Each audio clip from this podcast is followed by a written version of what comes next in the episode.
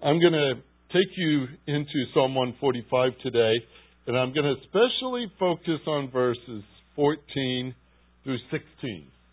Now, I'm jumping around a little bit because I'm captivating those little paragraphs as testimonies of the greatness of our God and what He's done for us. And so we, we looked at verse number 8 and 9 last week His grace, His mercy, His goodness. And now we jump down to 14. The Lord sustains or upholds. You might have the word upholds there. The Lord sustains all who fall and raises up all who are bowed down. The eyes of all look to you, and you give them their food in due time. You open your hand and satisfy the desire of every living thing. Lord, again, we enter into a psalm that speaks of your greatness, and how can we measure that? It's far beyond our words, our thoughts. And yet, we're going to give ourselves to that study again today because it is one that lifts our eyes up to where you are. And that's where we're supposed to engage our thinking and our eyes. Where Christ is seated, we're supposed to look above supposed to find our encouragement, our edification when we focus on you. And I pray that you'll help us do that today as we search out your greatness. May your name be glorified among us. We pray in Jesus' name. Amen. Since we met last week, you've experienced seven days. Seven days 168 hours. What'd you do with that? You had a lot of them. You had over 10,000 minutes to spend. You want to know the seconds? 604,800. One or two more. If your heart beats at the rate of about 80 beats per minute, whether that's fast for you or slow to you, you've had over 800,000 heartbeats since last sermon. 800,000. How many of those did the Lord give to you? Oh, I knew you'd say that. You're a good Bible church. How many of those 600,000 seconds was the Lord with you? All of them. All of them. All of them. You know, we live in a world that's trying its best to be independent. Independent of God, independent of His ways. We know that. And it grieves you. I know it grieves me with the things we see in our society. It has a way of spreading to all the different ways we live where we work hard to succeed. And I'm going to use we for a minute. Maybe Maybe we're part of this and maybe we're not. But there are some who really try hard to climb the ladder, right? Some, on the other hand, struggle. And we struggle at times to make ends meet. We strategize our days. We manipulate our schedules. We block out time for things that are important to us. We choose our company. Yet, in a very interesting way, they say that our society is among the loneliest societies that has been in history. And that's really an odd thing, considering how communication is so easy. At least it is on a iPad or a cell phone or such things like that. But they say loneliness is really uh, domineering in society today. And I thought, well, that's a very interesting concept. That's very interesting to think about. I think over the years we've forgotten a lot about what is called interdependence. The Lord speaks about it. First Corinthians, for example, he talks about the body. You know what the body is? That's the body of believers, the church. And, and he goes on to say, where how can the eye say to the foot, I have no need of thee? And yet we operate that way. I'm still using that generic we, of course. At times it seems like we need to go to classes and have groups in order to learn how to fellowship. Isn't that a funny idea? Think about that for a few minutes.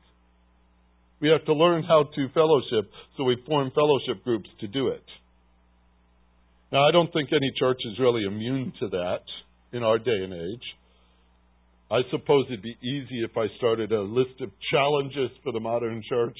I know it would be on that chart somewhere, but what kind of caught my attention this past week, and it does kind of set me, it, it, it kind of hurts my heart to think this way when I think this through. But as a student of theology, especially, I like to follow the history of theology and how things developed over the years and our understanding of things.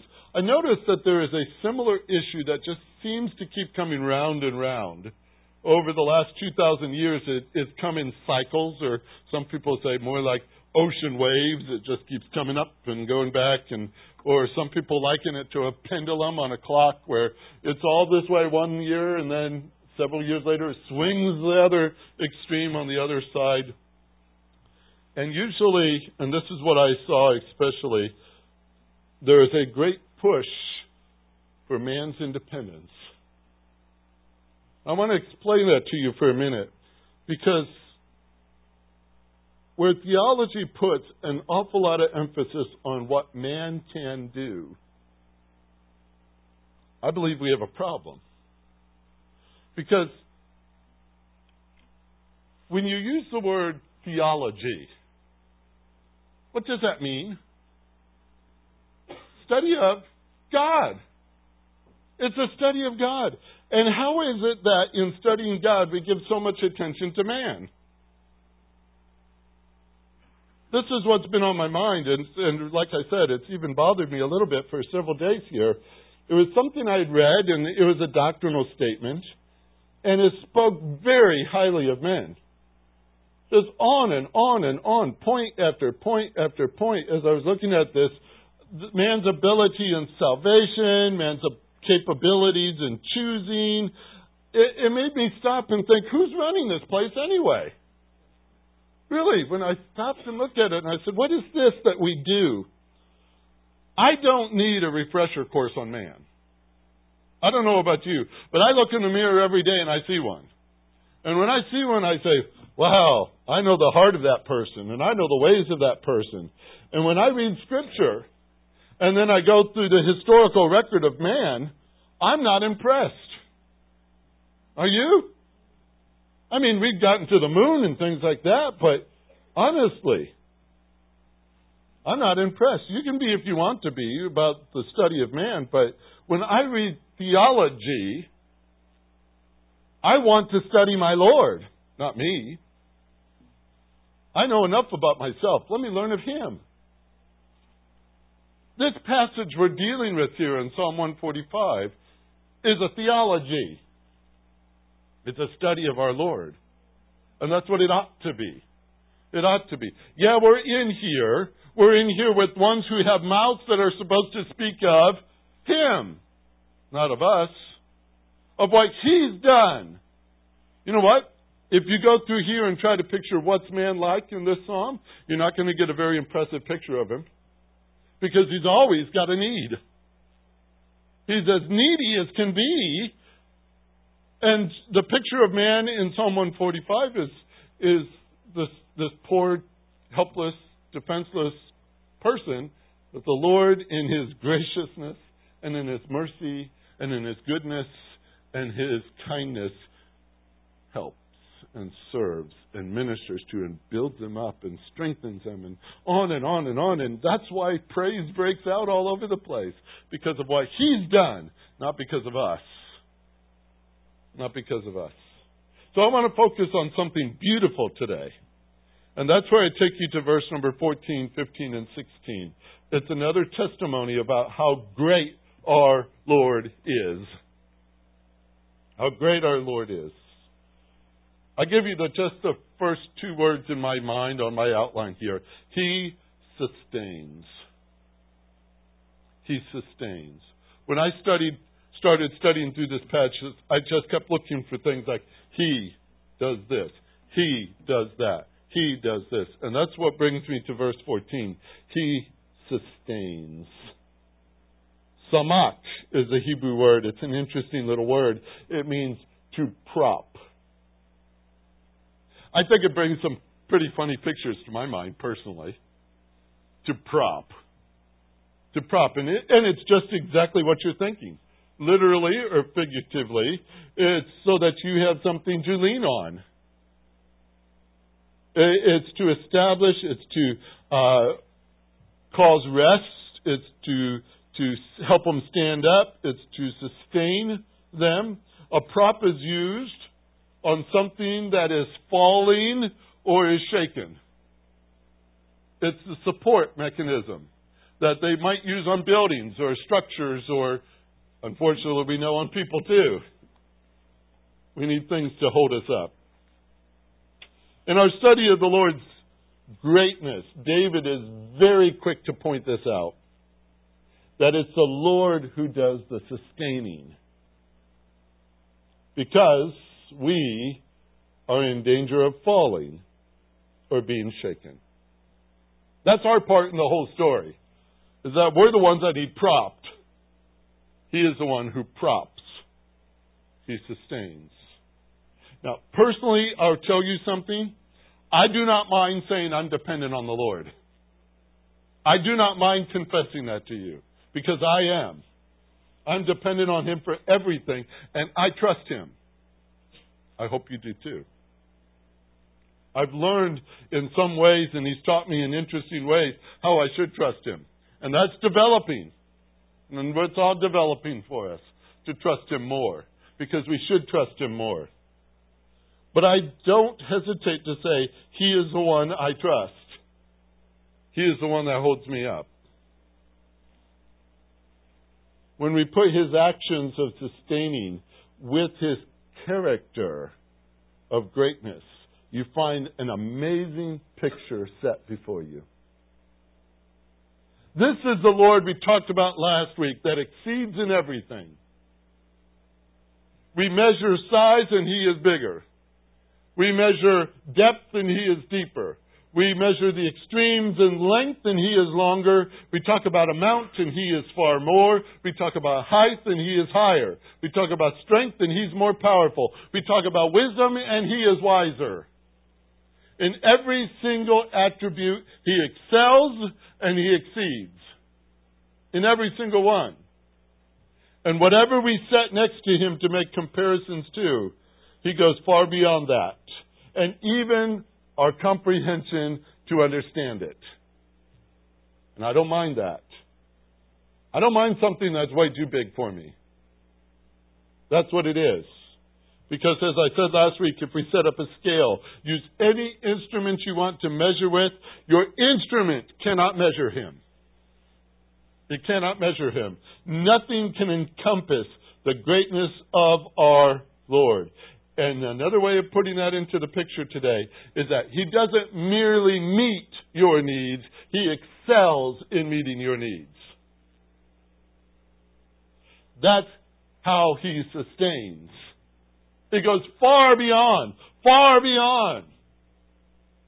It's the greatness of His ability to sustain us. Here's how I'm going to illustrate it to you. Put your bookmark here. Go with me to Ephesians chapter 3 for a minute. Ephesians chapter number 3. Work your way over to verse 14.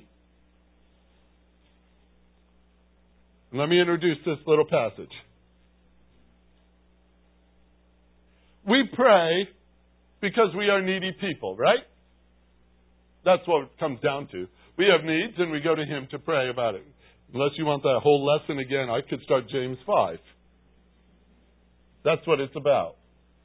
We're needy people, and we pray to Him because we have great needs. And we pray about our specific need at times. And many times we also suggest in our prayers the best way to solve our problem. I don't know about you, but sometimes I suggest to the Lord, this would be the best way to do this. And usually it's not the best way to do it. He's got a, he's always got the better way. And I appreciate that about him. He's very good to me that way. He'll say, Yeah, you've got a good way, but you know what? That's not what I'm going to do. And he meets it better. But sometimes we suggest to him what we think. And in a humble way, we, we kind of say, Lord, just, just give us enough to help us make it through. When Paul wrote to the Ephesians, he was talking about his prayer on their behalf. And not once are you going to read Paul saying, I'm going to pray that he gives you just enough to squeak by. Notice this prayer. Chapter 3, Ephesians, verse 14.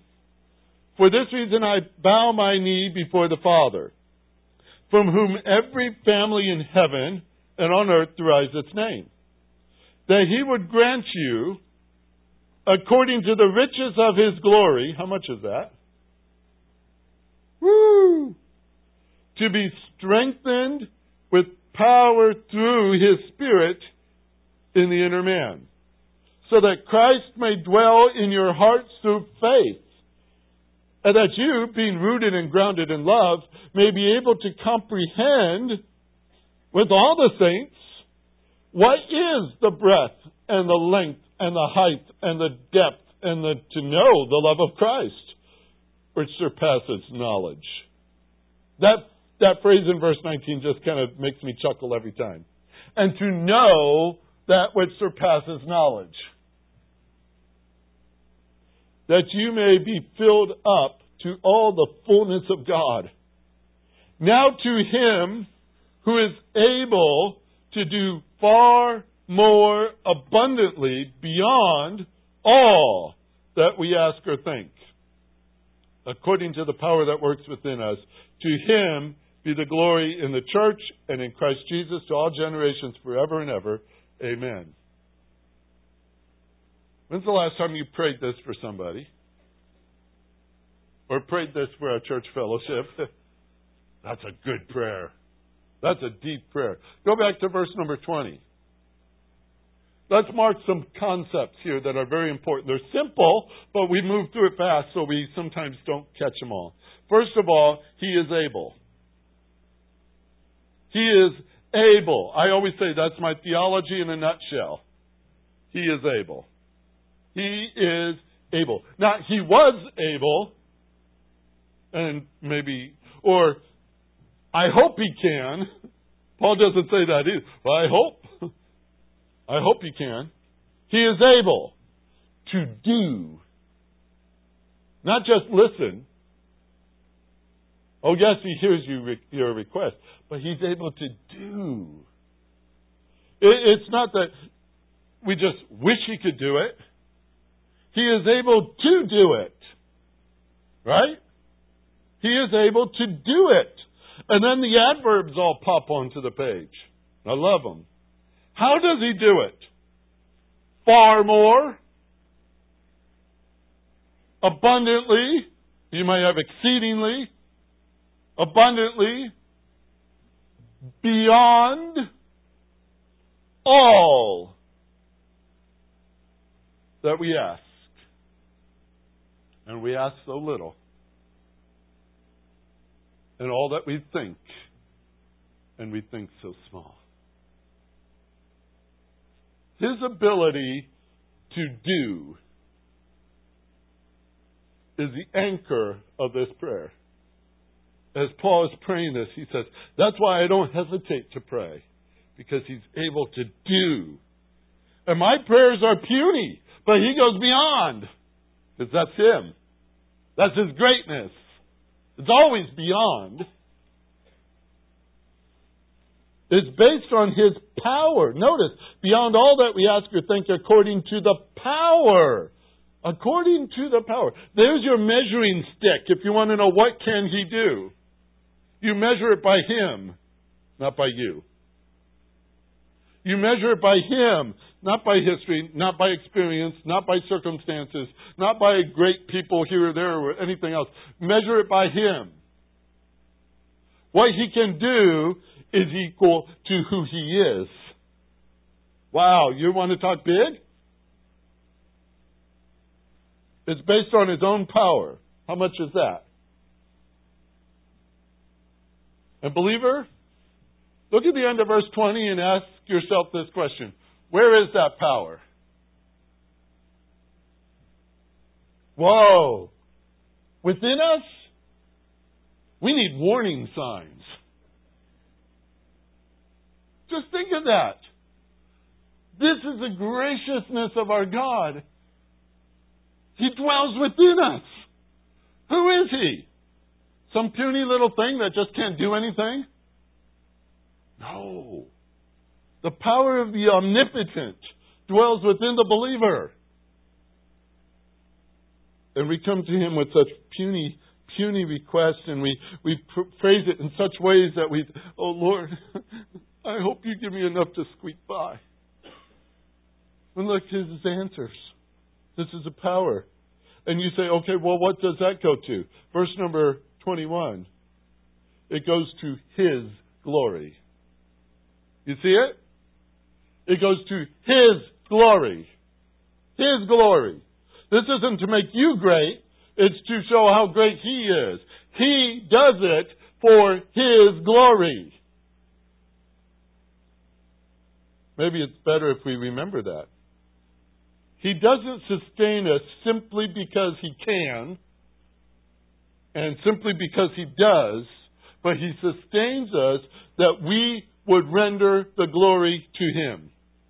It's to turn around and praise Him. That's what it's for, is to give Him the glory. David says that all the way through Psalm 145. The Lord did this so I could praise Him. The Lord did that so I will praise Him. I want to praise him. David repeats that over and over and over again in that psalm. Verse 1 I will extol you, my God, O King. I will bless your name forever and ever. Every day, verse 2 says, I will praise you. I will praise your name forever and ever. Verse 5 On the glorious splendor of your majesty, on your wonderful works, I will meditate. That means I'm going to take the time to think about this. I'm going to meditate on it. Boy, would that be a good practice for us to learn. To stop and look at what you've done with 600,000 seconds. And say, does he deserve the praise for that? Does he deserve my testimony of praise? My mouth, verse 21, shall speak the praise of the Lord. Who are we? Who are we that we take from His unlimited supply and never say thank you?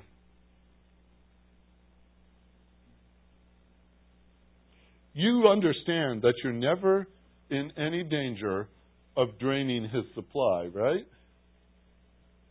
You can't do it. It's, it's not that I'm saying go out and do what you want about that. I'm saying He's been giving to us and giving to us and giving to us and giving to us. Every single heartbeat that does go is from Him. And how could we become callous to praising Him? How can we stop and say, you know, I'm going to do this myself? I'm an independent person. Go ahead, make your heart beat. Doesn't work, does it? You know it. You know it. I don't want to get far from our theme here this morning. It's a beautiful theme. In these verses you have in 145, 14, 15, and 16, there are five wonderful things the Lord has done. And I want to show them to you today. Five things mentioned in three verses that show the great sustainability of our God. The first one, of course, is the fact He sustains. He sustains. He upholds all who fall. All who fall.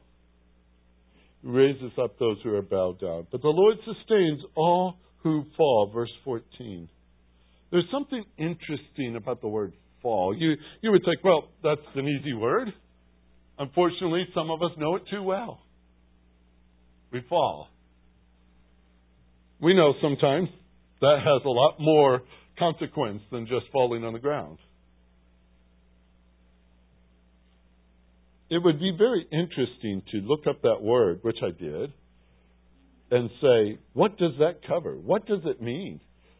Well, there were so many different concepts behind the word fall. It covers all these capabilities of being cast down, of dying, of things being divided. And I said, divided? What's what's that all about? I, I just picture some poor person who who is losing things that have been treasures to them, and it's being divided among other people. I say, you know, that hurts the heart a little bit, doesn't it? Especially for some of us who have kept things and said, this is a memory of this and memory of that, and to see it all divided out. That's hard to see. That's hard for some people. We talk of times of inferiority. That's in this word. Times when we are judged, sometimes unjustly judged. Sometimes we're judged by mistake. That's in this word. There are times when we must lay down. We must. That's in this word. There are times when we're lost. That's in this word. There are times when we're overthrown or we're overwhelmed. That's in this word. We've known things like this. Often, anything that's in this picture brings a great deal of pain. It hurts to go through these kind of things in life. You've experienced some tough days. I know you have. We have. It's like this picture. We fall. We fall. So what do we do? What do we do about that? Well, we get independent. That's our solution, right? We solve them with our own wisdom. We put our own power to it. Pull ourselves up by the bootstraps. All those phrases. I've never done that before. Bootstraps. I don't. I don't know if I've even got any bootstraps. I just want to say something lovingly to you. When we do not respond to Him who sustains us, are we not robbing Him of the testimony that He deserves? We are called to publicly praise Him. And to do that might encourage others to publicly praise Him. And what do we teach the next generation who follows us if we're going to not depend on Him in our need? How are they going to learn to depend on Him in their need? He sustains. And that doesn't stop. But it is something we need to stop and say, Thank you, Lord. He sustains us when we fall down. We've all fallen down. He raises us up when we're bowed down. Also in that verse 14. He raises us up, all who are bowed down. To bow down, that means something so simple that whatever has been going on, it's been going on for quite a little while. For it to have created one who is bent under the load for some time, they're bent. Kind of like the trees in Oklahoma all lean toward the north. Why is that? It's a compass thing, right? Or is it because the wind's always blowing them there? I've got that pretty little flowering cherry tree in the front yard. I'm trying to keep taming it so it looks like it's normal. But it's like this, if you look at it. It's leaning. And I said, Well, the wind's been working on that one for quite some time. You put any hard pressure on somebody. Some of you know this too. For many days, for many years, pressure, pressure, pressure bends people. It bends them. And maybe you felt bent by it. Maybe you are bent by it. You felt that. What do we decide to do about it? Oh, we learn to live with it. What does the verse say? Look at the greatness of our Lord. What does He do? He raises up those who are bowed down.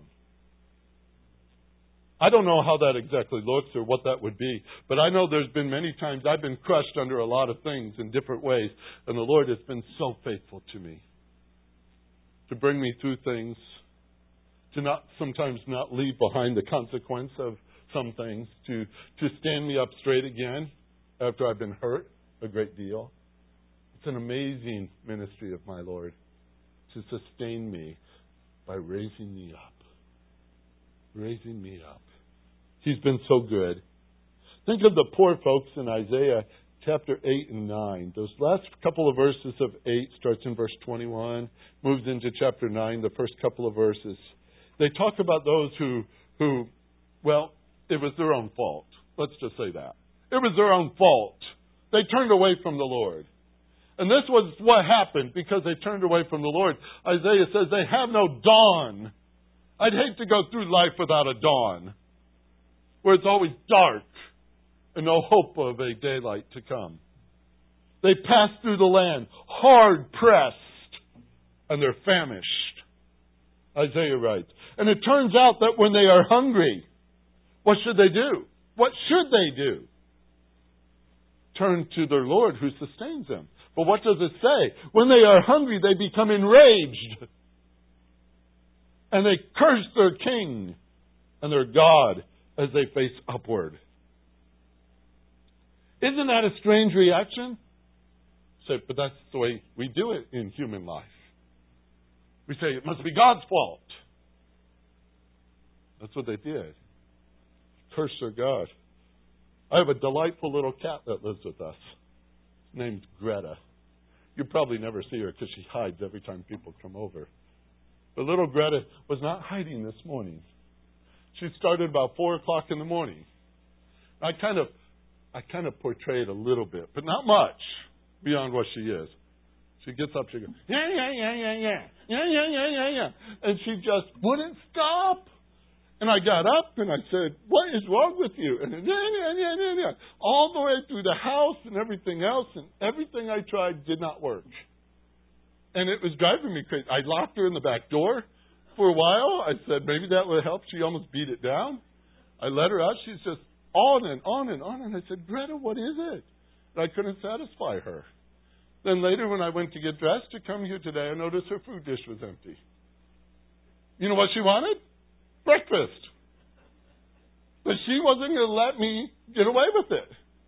She just, she just sounded like this verse to me. She was hungry, and when she's hungry, she became enraged. Well, a little expressive, but you get the idea. We do that. We do that. I wonder if the Lord looks down and says, There they are. Yeah, yeah, yeah, yeah, yeah.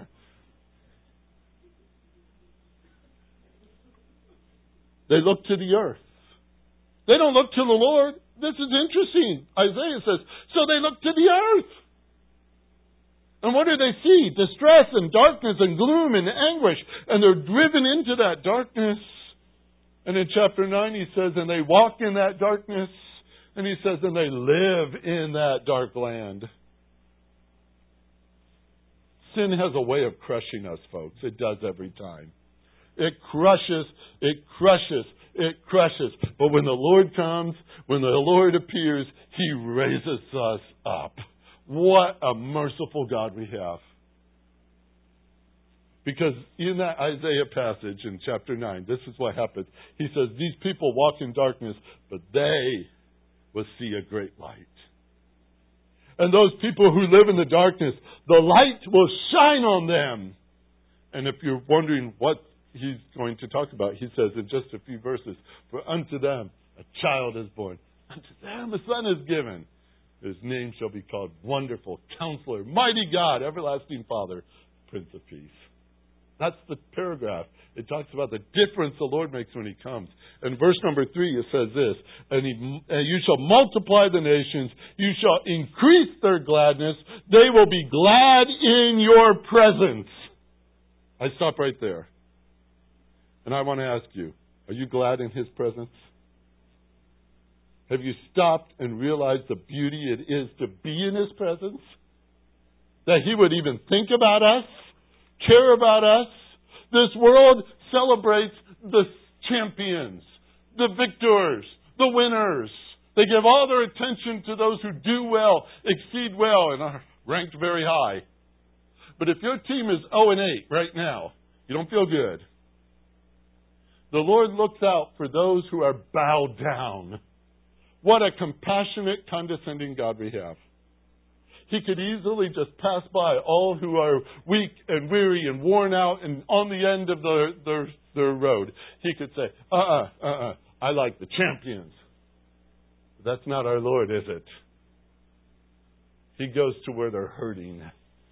He goes to where they're bowed down and he raises them up. That's an amazing picture, and we've all known that, that he's done that for us. Have we stopped to say thank you? Have we stopped to say, Lord, I went so far bent, but I'm not beyond your reach to straighten me up? Isn't that a great thing to know?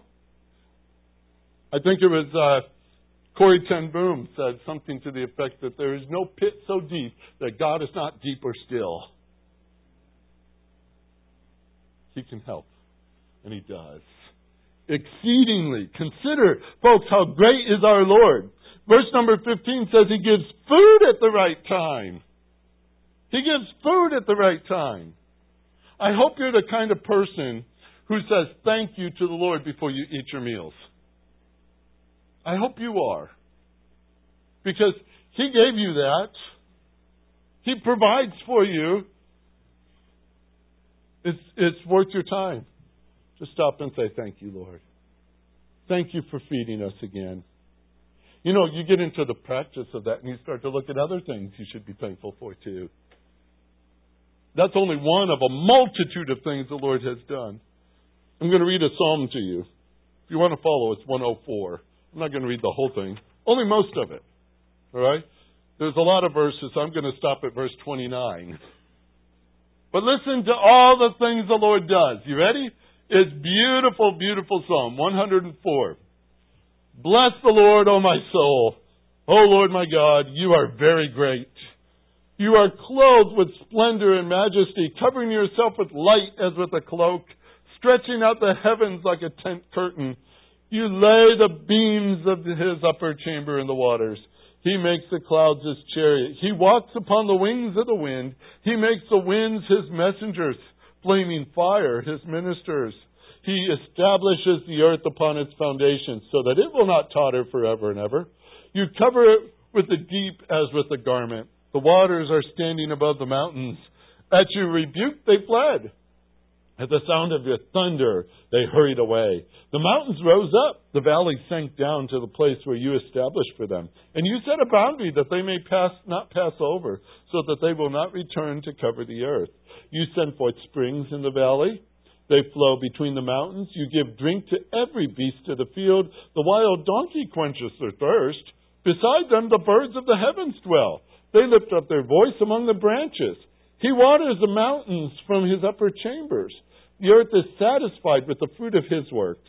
He causes the grass to grow for the cattle, vegetation for the labor of man, so that he may bring forth food from the earth, and wine that makes a man's heart glad, so that he may make his face glisten with oil, and food which sustains a man's heart. The trees of the Lord drink their fill. The cedars of Lebanon, which he planted, where the birds build their nest and the stork, whose home is in the fir trees. The high mountains are for the wild goats. The cliffs are a refuge for the shephanim. He made the moon for the seasons. The sun knows its place, the place of its setting. You appoint darkness and it becomes night, to which all the beasts of the forest prowl about. The young lion roars after his prey, and they seek food from God. Isn't that cool? Just stop right there. Everything's been designed by Him to benefit all these things that are living on this globe with you, with us. God's been behind all that. And our science has done much to try to take him out of the picture. He's done all this. Verse 22 says, When the sun rises, they withdraw, the lions do, and they lay down in their dens. Man goes forth to his work and to his labor until evening. O Lord, how many are your works? In wisdom you have made them all. The earth is full of your possessions. There is the sea, the great and the broad, to which there swarm without number animals, both small and great. There are ships that move along, and Leviathan, which you have formed in the, uh, to sport in it. They all wait for you to give them food in due season. You give it to them. They gather it up. You open your hand. They are satisfied with good. You hide your face. They are dismayed. You take away their spirit. They expire and return to the dust. Simple picture. He opens his hand. He opens his hand and he sustains them. That's us every day, every second, every heartbeat. He opens his hand and sustains us. It's displayed all the way through Scripture. The Lord provides at the right time. At the right time. Every time. The Israelites knew that and they complained anyway. For 40 years, He sustained 2 million people with their meals every single day. For 40 years, He ministered to them. And what did they do? Complained, complained, complained. Do you think if He shows all this power and what He can do, He can feed you too? I've always been refreshed with the words of Hudson Taylor. He wrote this, and it's usually applied to ministry, but it applies to so many other things. He said, You can count on it. God's work done in God's way will never lack God's supply. Never. You see, His glory rests upon it. His glory rests upon it. It's His testimony. It's His reputation that He says, I will sustain, I will feed. Let our tongues be quick to say so. Let our, let our generation say it so the next generation knows it. It's the Lord who has sustained us. The Lord has done this, and He's never stopped providing for us. The next two concepts are right in verse 16, and they're easy to show the sustaining ability of our Lord. He says, You open your hand and satisfy. Verse 16, you open your hand and satisfy the desire of every living thing. Notice again, when the words get real easy, I know we, we go over them very quickly, but it's still the Lord who opens his hand. The Lord opens his hand. He always gives us what is good. He always gives in a gracious way. He always gives us in a merciful way. He always gives and gives and gives, and you and I know it. He satisfies. Here's a beautiful thought. You can see it four times in the Bible, said practically the same way. It says in Psalm 22:5, To you they cried out and were delivered. In you they trusted and were not disappointed. In Romans 9:33, Behold, I lay in Zion a stone of stumbling and a rock of offense, and he who believes in him will not be disappointed. And in Romans 10:11, the scripture says, "Whoever believes in him will not be disappointed." And it says it again in 1 Peter 2 verse 6. He who believes in him will not be disappointed. Let me give my observations. First one is this. When we leave this earth and go up into heaven, we're not going to say, oh, like, that's not what I thought it'd be. You know, we were looking for, you know, something like the Holiday Inn Express or something, and we got a Motel 6. That's not what I was aiming for. I wanted to, we're not going to be disappointed. I think that every now and then I say, nobody's going to stand up in heaven and say, this is not right. I don't think so. But here's the other thing I really want to say satisfaction is not getting what we want. Satisfaction is only found when we believe in Him. That's what the verse is saying. Those who believe in Him will not be disappointed. It does not say, he who gets what he wants will not be disappointed. Because when you get what you want, the next day, you want something else. But here's the fact he who believes in him will not be disappointed. Who is the focus on now? It's on him, not on that thing. Not on that thing. You say, but I do believe in him. Good. How do you show it? How do you show it? When you fall, who picks you up? Who do you turn to when you need propped? When you bow, when you're bowed down, who do you ask to raise you up? When you're hungry, who do you go to to feed you? When you need provisions, whose hand do you reach for? When you need satisfaction, who are you trusting? Who are you trusting? There is never a deficiency in being dependent on the Lord. Never. In a small measure, I, have tried to turn your eyes from us to Him. Because I think that's what this whole psalm is wanting us to see. How great He is, and it's beyond our words.